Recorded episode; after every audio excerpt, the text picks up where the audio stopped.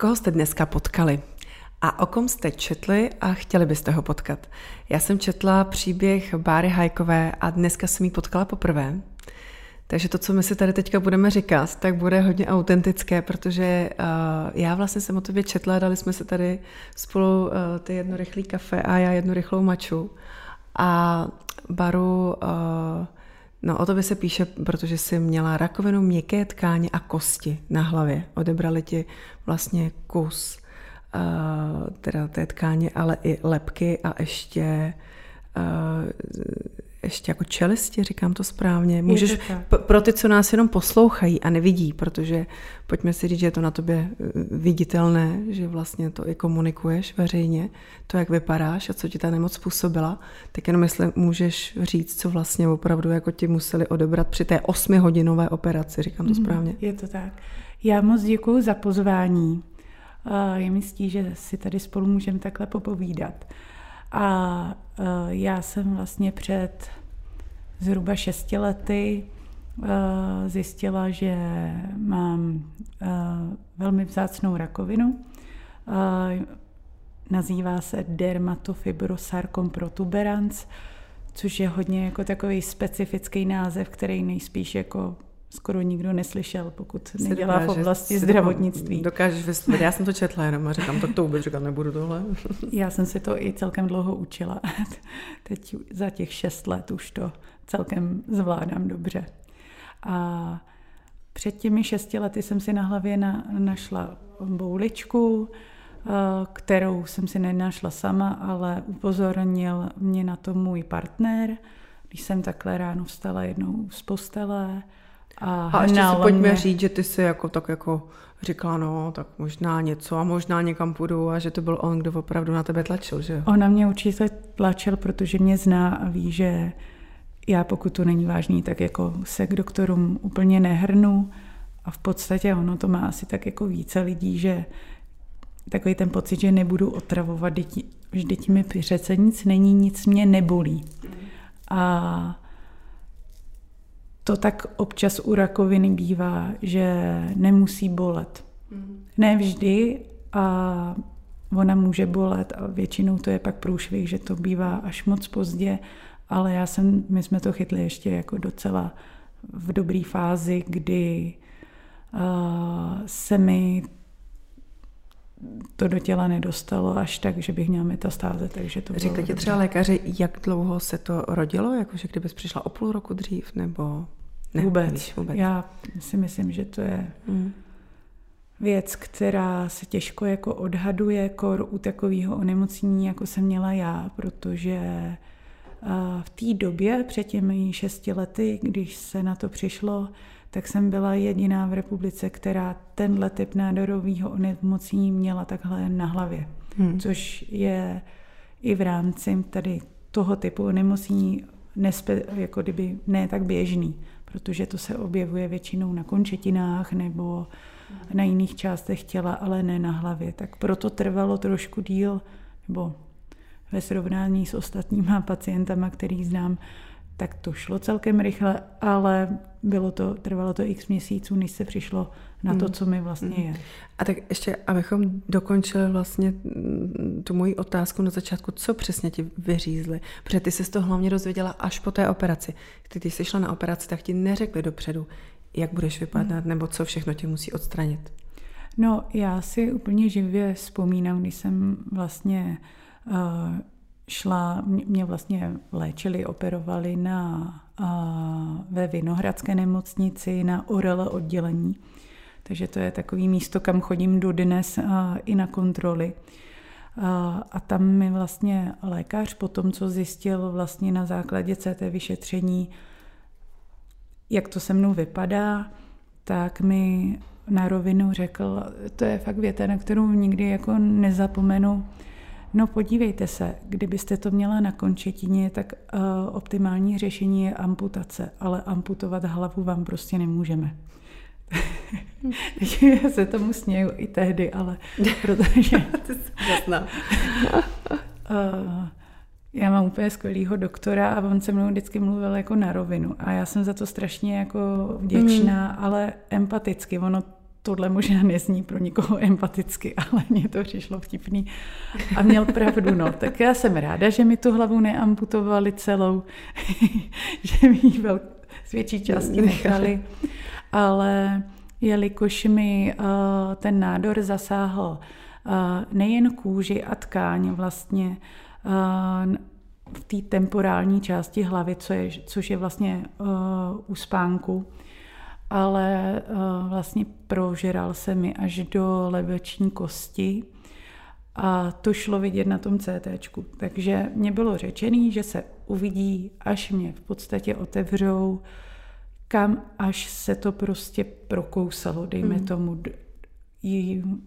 protože ty kosti jsou porézní, takže mm. tam je to průšvih, že to prostě prolízá skrz ty pory a při té operaci, která trvala přes 8 hodin, tak mě vlastně kromě částí teda, teda odstranili mi ten nádor z kůží, odstranili mi vlastně sva, svaly a tu tkáň kolem a zároveň teda část lepky, část vnitřního ucha, ty, mě to prostě prolezlo až do, do ucha, takže část vnitřního ucha, ty kůstky nějaký tam museli odříznout a vlastně levý čelistní kloup mi museli vyndat celý.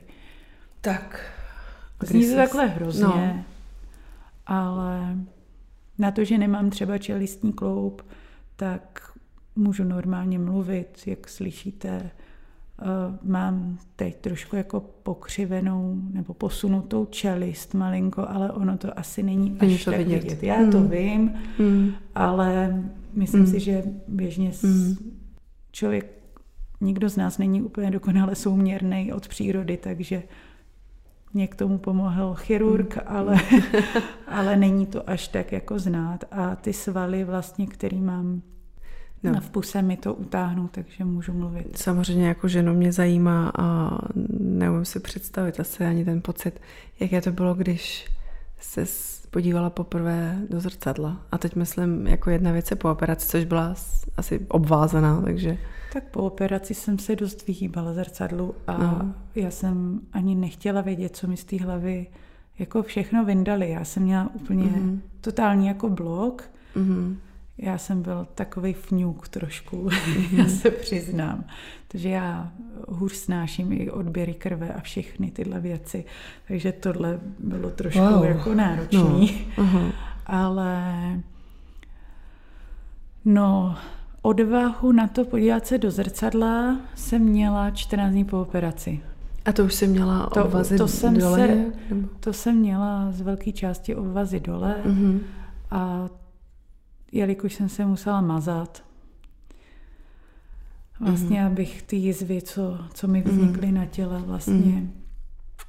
abych nějak eliminovala, mm-hmm. abych se líp hojila, tak hold jsem se na sebe jednou musela podívat a já miluji zrcadla, takže teď už taky, ale potom jsem je úplně nemusela, ale já mám v bytě dost zrcadel a zrovna v koupelně, kde se člověk mm. svleče, tak já mám ohromný zrcadlo, skoro mm. přes půl zdi, jo. Mm. takže to bylo trošku jako náročný.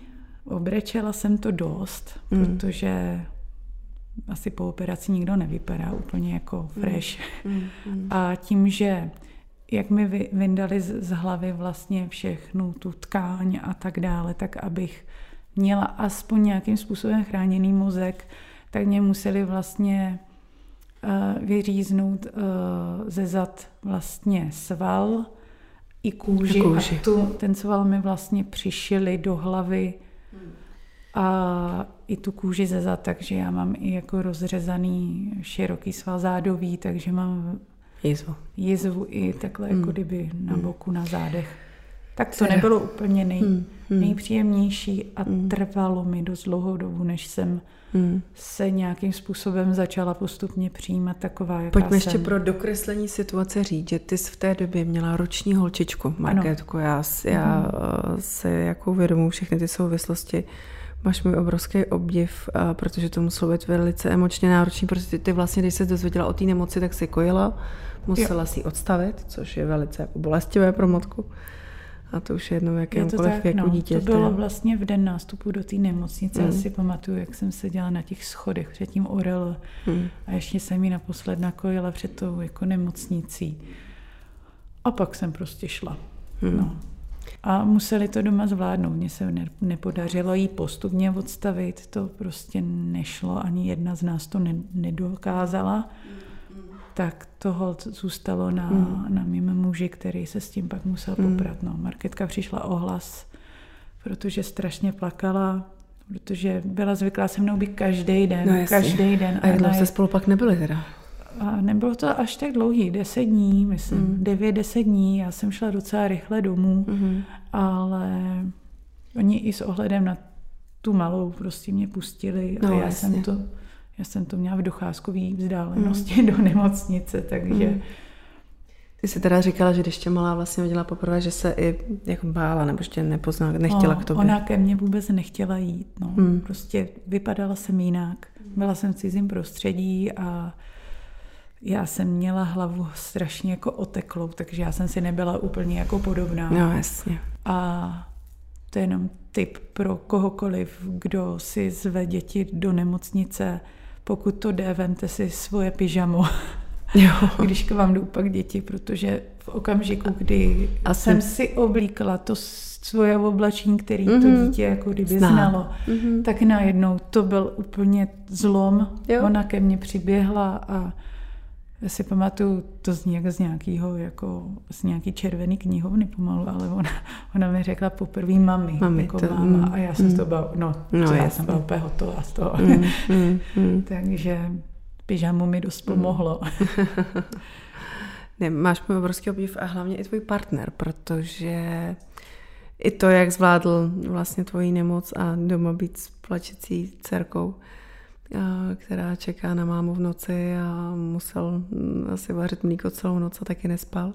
To marketka je takový tvor, který nesnáší umělou výživu. Jo. Takže to bylo o to těžší, mm, protože mm, odmítala jako jakoukoliv náhradu. Prostě buď budu mít originál od mámy, anebo jako mm. zapomeňte. Mm, Takže mm. o co to bylo jako těžší, Takže tak to už se museli mm. vařit polívčičky. No, když, půjdu, když, když půjdu k tomu vztahu, uh, zblížilo vás to? Určitě jsi měla strach, aby neodešel. To si myslím, jako, jako upřímně, napadne jo, každou ženu. Jako to bylo pro mě jako hodně těžký. Jako on mi za celou dobu nedal najevu, že, že by chtěl odejít, nebo on naopak mi dával obrovskou víru v to, že budu vypadat líp, protože já jsem to strašně jako těžce nesla. Hmm. A v podstatě, že je tu pro mě. Hmm. A on doteď nechce, abych si tu hlavu nechala opravit. Hmm. Jo, on říká, tak jako seš taková, jaká seš, já v tom nevidím žádný problém a smíř se s tím sama. On mi v tom mm. fakt strašně jako pomáhá a vůbec okolí, který, jsem, mm. který mám kolem sebe, tak nevím, no, ale je to mám silný su- muž, protože to by je. každý chlap zvládne. Já jako vzhledem k tomu, že já teďka jako spolupracuju a jednám s mnoha mm, pacientama vlastně, který si prošli onkologickou léčbou a vím, jak ty příběhy jako můžou vypadat a nejsou ojedinělí, kdy partner vlastně opustí ženu po takhle vážně, nebo během i léčby. Oni i některé ženy teda opouští ty muže, protože zjistí, že vlastně se třeba dostali i díky všem těm věcem, které probíhaly ve vztazích, mm-hmm. jako až k až nemoci. Tam. No jasně. Tak to je mm. zase jiný vyprávění, mm. ale ne každý to ustojí, ne mm. každý, no. No a to je taky jako velké téma dneska, když přemýšlíš, jestli máš nějakou jako informaci, intuici, uh, proč se to vlastně stalo, jako kde se tohle děje, že se ti něco takového v té hlavě zrodilo. Já si myslím, že to je přesně otázka, kterou si klade úplně každý a nejen ten nemocný, ale hodně i to okolí kolem toho nemocného. A já si myslím, že to je prostě kombinace neskutečného množství faktorů, který, který existují a s čím se člověk jako v životě setká. Mm. Takže může, jako já jsem se hodně, upřímně jsem se hodně stresovala.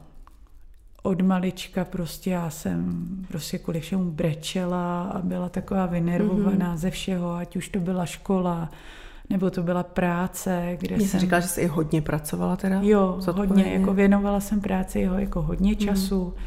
a teď zpětně jako vidím, že to bylo jako zbytečný, no. Hmm. Takový ten pocit zavděčit se každému, že co, kdyby, co by si Jasně. o mě pomysleli, kdybych tohle neudělala, hmm. nebo nebo...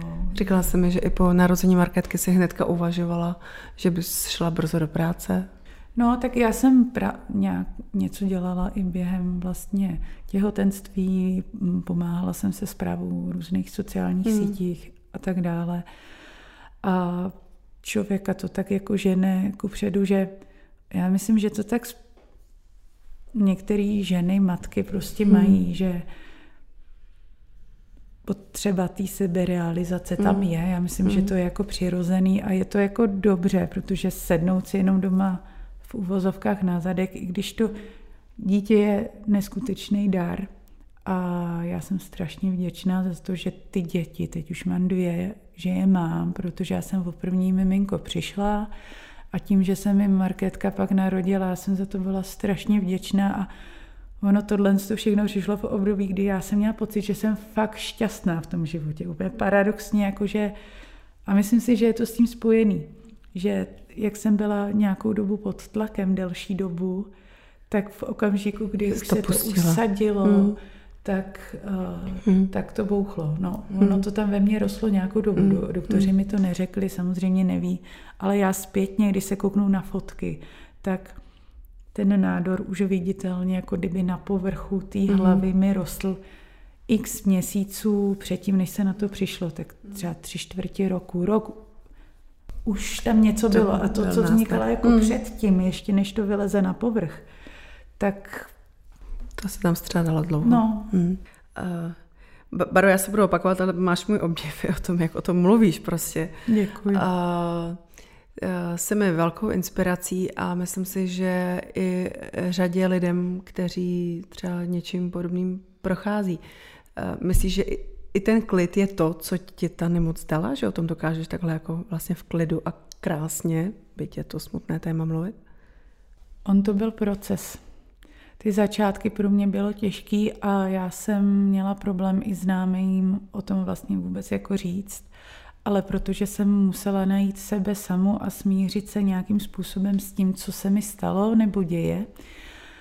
A on strašně pomohl čas, strašně mě pomohlo okolí, který jsem měla ve své blízkosti a dávalo mi najevo, že že to bude dobrý. Mhm. Já jsem to potřebovala asi mm. slyšet a věřila jsem tomu a i přístup vlastně doktorů, eh, kteří se o mě starali a myslím si, že jsem fakt na ně měla štěstí. Mm. Pláčeš a... ještě dneska? Někdy? Jo, já jsem plačka pořád, jako, ale myslím si, že nevím, jestli to byla jenom ta nemoc, myslím si, že mě posunulo hodně i mateřství mm. a myslím si, že jsem se eh, v životě posunula, vyklidnila a už se rozhodně tak nestresuju a hlavně vím, kam to může vést. Mm. Pomohla jsi sama a to tvé okolí, přátelé, jak o nich mluvíš, nebo si využívala, já nevím, psychologa nebo nějaký alternativní věci, jogu, eh, co, co konkrétně ti pomohlo? Četla si knihy? Ani ne, upřímně. Mně nejvíc pomáhaly děti.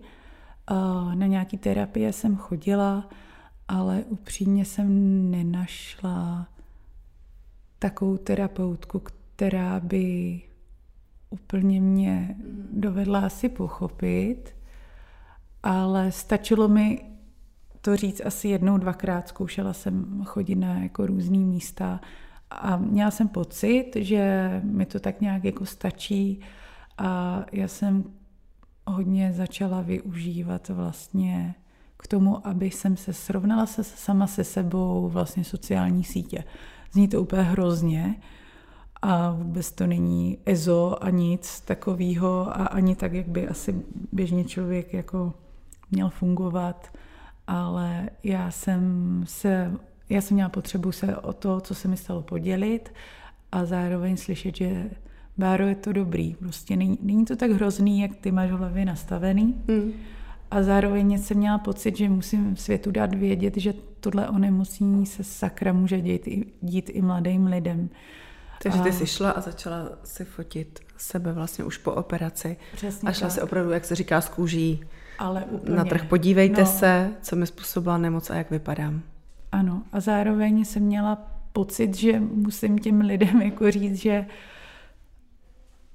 ať se na chvíli zastaví, zamyslí se, zamyslí se nad sebou, co v životě je opravdu důležitý a jaký malichernosti v životě kolikrát jako řešíme. Dělám to tady poprvé, ale když tě budu chtít sledovat, tak Barbara Hajková normálně. Baru.hajková. Baru.hajková na hmm. Instagramu a na Facebooku. Jo, tak. To je totiž poprvé, kdy teda kvituju sociální sítě a vlastně jsem na ně nikdy takhle jako nepohlížela, že ba naopak to beru jako takovou jako hmm. přehnanost a drogu dnešní doby a Je to vlastně... tak, no, ale já jsem tam začala ukazovat prostě to nehezký, co se může jako dít, ale zároveň uh, se z toho nějak vykrystalizovalo to, že jsem zjistila, že můžu dávat naději lidem, který, kteří si prochází tím stejným, co, co já. A že to, už jenom to vědomí, že to může dopadnout dobře. Mm, jo, mm, mm. Je podle mě pro člověka, který je na začátku toho všeho, je takový jako posilující a ta naděje je strašně jako důležitá a ten pocit, že v tom člověk není mm, sám, mm. že se to děje i těm mladým lidem, samozřejmě i dětem a tak dále, ale těm lidem v tom, v té síle, v, v tom věku, kdy vlastně uh, rozjíždí kariéry, budují ty rodiny a v té době, kdy, kdy máme pocit, že jsme na vrcholu a chceme si užívat toho života a máme ohromný plány, hmm. tak přijde hmm. zásek a Hmm. Může se to stát. No. ale pojďme ještě pro dokreslení celé situace. Ty jsi uh, o první miminko přišla, pak se narodila Markétka, rok na to si teda šla na operaci, protože už si věděla, že jsi nemocná a potom zcela neplánovaně, hnedka krátce po nemoci si otěhotněla a máš dneska no, Štěpánka, že jo? Je to tak. Ono to bylo zhruba něco přes půl roku po operaci, kdy jsem upřímně neplánovaně otěhotněla. A v té době už se pomalu plánovala další operace mé hlavy. Už estetická teda. Ty vlastně Přesně od té tak. doby už řešíš jenom estetickou teďka, případně operaci. V podstatě ano. Já chybí mi kus lepky, ta operace vlastně, nebo ten zákrok by měl sloužit k tomu, abych vypadala v podstatě líp, ale zároveň, abych měla lépe chráněný mozek, protože teď si běhám bez lepky a asi jo. to není úplně bezpečný, ale mm. zaťukám šest let, se mi nic nestalo, mm. ale člověk nikdy neví. Hmm, hmm.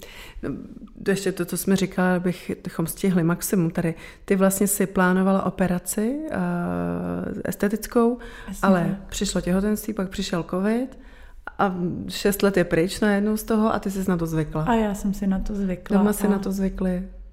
Tam si na to zvykli jako rychlejší, jak já. Hmm, a já to mám jako jak na, na houpačce. Jako jednu chvíli si říkám, Báro, co řeší, že zase další operace, už máš dvě děti, jako není to zbytečný riziko, jenom kvůli tomu, abych uvozovkách vypadala líp. Jo, bude to mít i další funkci ochranou, mm-hmm. ale na druhou stranu si říkám, jako jsou to tady uh, možnosti, uh, které můžu využít a Hmm. Tak teď to mám otevřený, aktuálně vlastně se řeší nějaký uh, rozpočet na operaci hlavy a následně se uvidí, jestli to pojišťovna proplatí. Zní to jako tak zvláštně. Mm. Chybí mi kus hlavy, byla bych ráda, aby byla celá, mm. ale uvidíme taky, co pojišťovny. Mm-hmm. A jestli si to zase nerozmyslím. Ma, uh, Markéce je sedm, Štěpánkovi čtyři roky. A když jdeš, vedeš děti do školy, Ptali se tě někdy na to, nebo řeší to třeba děti, protože oni jsou takové, že jo, spontánní, tak jak ty to vnímají dneska? Malí děti se mě kolikrát jako ze, zeptají, mm-hmm. jako a teto nebo paní, co to máte na té hlavě, co se vám mm. stalo a já jim jako vždycky jako upřímně odpovím, že mi teda chybí kus hlavy a museli mě to udělat doktoři, abych uh, byla zdrav, mm-hmm. zdravá a mohla tady být, takže to oni tak jako přijmou úplně v pohodě. A Markétka Štěpánek už o tom taky tak mluví, že ví, uh, že Markétce byl rok, jí to už, ona už ani neví, jak jsem vypadala mm. předtím, takže ona mě bere jako máma tak a Štěpánek Kor, ten, mm. ten mě zná jenom mm, takhle. Mm, mm, Takže pro ně mnohem větší šok byl, když jsem se zbavovala brýlí. Mm. Že pro ně to bylo mnohem větší zásah do jeho vzhledu, než jim přijde normální, mm. že máma má takhle šišatou hlavu a uvidíme, co na té základní škole. Markétka chodí do první třídy mm. a je s tím v pohodě. Uvidíme, co až přijde puberta, mm-hmm. až si mě s prominutím do huby budou brát její spolužáci, že má divnou mámu. Třeba už budu po operaci a budu vypadat normálnější, mm-hmm. ale těžko říct. Mm-hmm. Ale teď je to jako v pohodě, jako jo, děti zírají. Já se tady... Ale mě to už, já už to tolik nevnímám. Vím, že když jdu po nějaký další době s mužem třeba na rande, nebo jsme jeli na dovolenou na pár dní. On byl úplně fascinovaný. Já už to totiž nevnímám, když mm. jako jdu, že na mě jako lidi nějak Jasně. reagují. Mm. Ale oni většinou jenom jako koukají, že se ohlídnou. Já bych se asi taky ohlídla, jo, ale je fascinovaný, jak na mě prostě ty lidi zírají a, mm-hmm. a děje se to, ale mě už to nějak nevadí. A já jsem fascinovaná, že máte 18-letý vztah a ty mi říkáš, že chodíte na rande, tak to je inspirativní velice. To je krásný. Chodíme, to je, no. mm, to je hezký, to je hezký. A já se tady vždycky ptám a musím se dneska zase zeptat, ale možná zrovna tady je to otázka úplně mimo. životní bod zlomu. Asi to byla opravdu ta rakovina. Hmm. To si myslím, že mě v životě někam posunula. Hmm. Jaká byla, byla bára? Vlastně v čem je bára jiná dneska? A teď nemyslím tu díru v hlavě, jak ty říkáš. A myslím si, že bára dneska je silnější, než, když, než kdy předtím. Paradoxně sebevědomější. Hmm. Protože dřív jsem s tím, jak jsem vypadala předtím, což teď musím říct, že jsem fakt vypadala líp, ale hledala jsem cestu k sobě samé a pořád jsem na, sebe, na sobě hledala nějaké chyby a nebyla ze sebou spokojená. Mm. Jaká jsem, jak vypadám. Teď se tomu jako směju, ale paradoxně teď, když vypadám nejhůř, co jsem kdy viděl, vypadala a jako stárnu a mám nějaký defekt, tak se cítím jako líp než před těma 6, 10, 20 lety. Je to tvoje poslání být uh, takto inspirativní žena? To si netroufám říct teda, ale tahle nemoc mě zavedla uh, k tomu, že mě to baví. Baví mě to komunikovat s dalšíma lidma, kteří si tímhle prochází. Zároveň mě baví komunikovat s lidma, kterým skrz ten svůj příběh eh, můžu dát nějak najevo, že je třeba si života užívat takový, jaký je. A šířit o světu. To si myslím, že je strašně jako důležitý, protože zrovna rakovina eh, je onemocnění, který je hodně bolavý. A to nemyslím jenom na těle, to si myslím, že je až do poslední, ale hlavně na duši. A, a nejenom pro toho konkrétního člověka, ale většinou pro celou rodinu. Pro celou rodinu, no. To rozhodně ano. A s nádorovým onemocněním se setká každý třetí Čech, což si během svého života To znamená, že se s tím setká v podstatě každý z nás, ať už eh, jako blízká osoba, anebo, nebo se s tím setká, setká sám osobně, což mi přijde, že je absolutně alarmující jako statistika. A rakovina jako taková je hodně tabu, tabuizovaný téma a myslím si, že čím víc o, tom, o těch věcech budeme mluvit a budeme dávat světu najevo, že v podstatě rakovina i není nakažlivá. Já to řeknu takhle blbě, ale ty reakce v okolí hmm. a to, že lidi neumí s těma pacientama komunikovat, neví jak a kolikrát jako i to, že člověk třeba se dozví, že jeho známý je tak vážně nemocný, tak než aby s ním třeba navázal nějaký kontakt, tak ho přeruší. Hmm. Ale i tohle je nějaká reakce, která může hodně bolet. Hmm. A stává se to velmi často, takže... Do jaké míry věříš psychosomatice? Že tě může pomoct právě to, když třeba pozitivně myslíš, nebo a soustředíš se? Já si myslím, že psychosomatika tady hraje velkou roli, určitě. A ono se říká pozitivní přístup, pozitivní přístup, ale když to slyší člověk, který se tím prochází a prochází si hodně jako těžkým obdobím a furt jenom slyší, jak musí být pozitivní a nemyslet na ty špatné věci, to jako má chuť potom druhým něco, něco no, hodit. Jo. Mm. A ono je to strašně těžké s těma lidma vlastně nějak jako komunikovat a je takový, taková věta, si myslím, která vždycky jako pomůže a dát tomu nemocnému najevo, že jsem tu pro něj mm-hmm. a že se na něj může obrátit. Tam to je fakt tak jednoduchý, ale úplně bohatě to stačí. Než poskytovat rady a snažit se eh, přehnaně Poskytovat být rady si myslím, že bych zakázala. Hmm. uh, já vlastně pracuji uh, jako dobrovolník ve spolku Fuck Cancer, mm-hmm. uh, což je vlastně projekt, který uh, šíří osvětu. Který jsi spolu založila? Nejsem spoluzakladatel, ne? ale jsem vlastně člověk, který tam jako vstoupil a mm. starám se hodně, hodně o PR a komunikaci právě mm. a s nemocnými pacienty nebo i těma, těmi uzdravenými.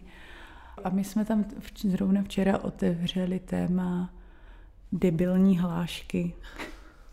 Je tak blbě, ale který si člověk během té nemoci jako vyslechne od svého okolí. No my jsme se tak jako nasmáli, že to bylo úplně jako neuvěřitelné. tři, tři nejzásadnější debilní hmm. hlášky. Tak určitě třeba to, co jako, na co reaguje hodně jako lidí a nesnáší to, jsou to jenom vlasy. Jo. Mm-hmm. On to ten pacient jako ví, že to jsou jenom mm. vlasy, ale mm. v tu chvíli, když o ně přijde, tak je to strašně jako bolavý téma. Mm. A ví, mm. že dorostou, mm. ano, ví to. Ale to je taková věta, na kterou, kterou fakt nesnášíme. Mm. Nebo já jsem neprošla chemoterapii, nepřišla jsem o vlasy naštěstí, protože mít tu šišatou hlavu a ještě bez vlasů, to by bylo fakt terno. Takže jsem za to fakt vděčná. Ale to je věta, kterou nesná, jako spousta mm. těch pacientů fakt jako nesnáší. A nebo takový to, tak to je super, teď, teď jako nemusíš do práce, že jo, a máš ten invalidní důchod, ty se máš. Jako ono, to zní úplně jako, jako divně, ale, ale to si strašná spousta těch pacientů jako vyslechne a fakt by jako radši neměli ten invalidní důchod, což je stejně strašná almužna. Mm. Jo, takže No to pojďme říct, že ty jsi ani pro invalidní důchod nešla, ty tak pracuješ. Já si myslím, pomáháš. že jsem neměla jako důvod. Mám pocit, že já to tak s oblivou říkám, já jenom vypadám blbě, jinak mi nic není. jako já jsem měla fakt štěstí a v rámci nádorových onemocnění a v rámci všech sarkomů, které jsou většinou takový hodně jako agresivní, tak i v rámci toho, že tohle onemocnění, co jsem měla já, tak byl taky velmi agresivní, ale tím, že nemet, prakticky nemetastazuje, tak jsem z toho vyvázla ještě jako dobře. Přesto ale vlastně nevypadneš z toho hledáčku po těch pěti letech jako běžný uh, pacient s rakovinou. Ty musíš vlastně až do konce života chodit pořád na magnetickou rezonanci. Doufám, že ještě dlouho budu. No určitě, no. jak jinak. Je to tak. A pojď ještě říct další zásluhu, uh, kterou si můžeš připsat na konto. Vy jste s kamarádkami napsali i knihu. Je to tak. Já jsem součástí eh, dalšího projektu, který se jmenuje SIFTY. A v rámci tady toho projektu vlastně vznikl takový podprojekt Příběhy o. A začali jsme psát knížku o onkologickém onemocnění, jmenuje se Příběhy o rakovině.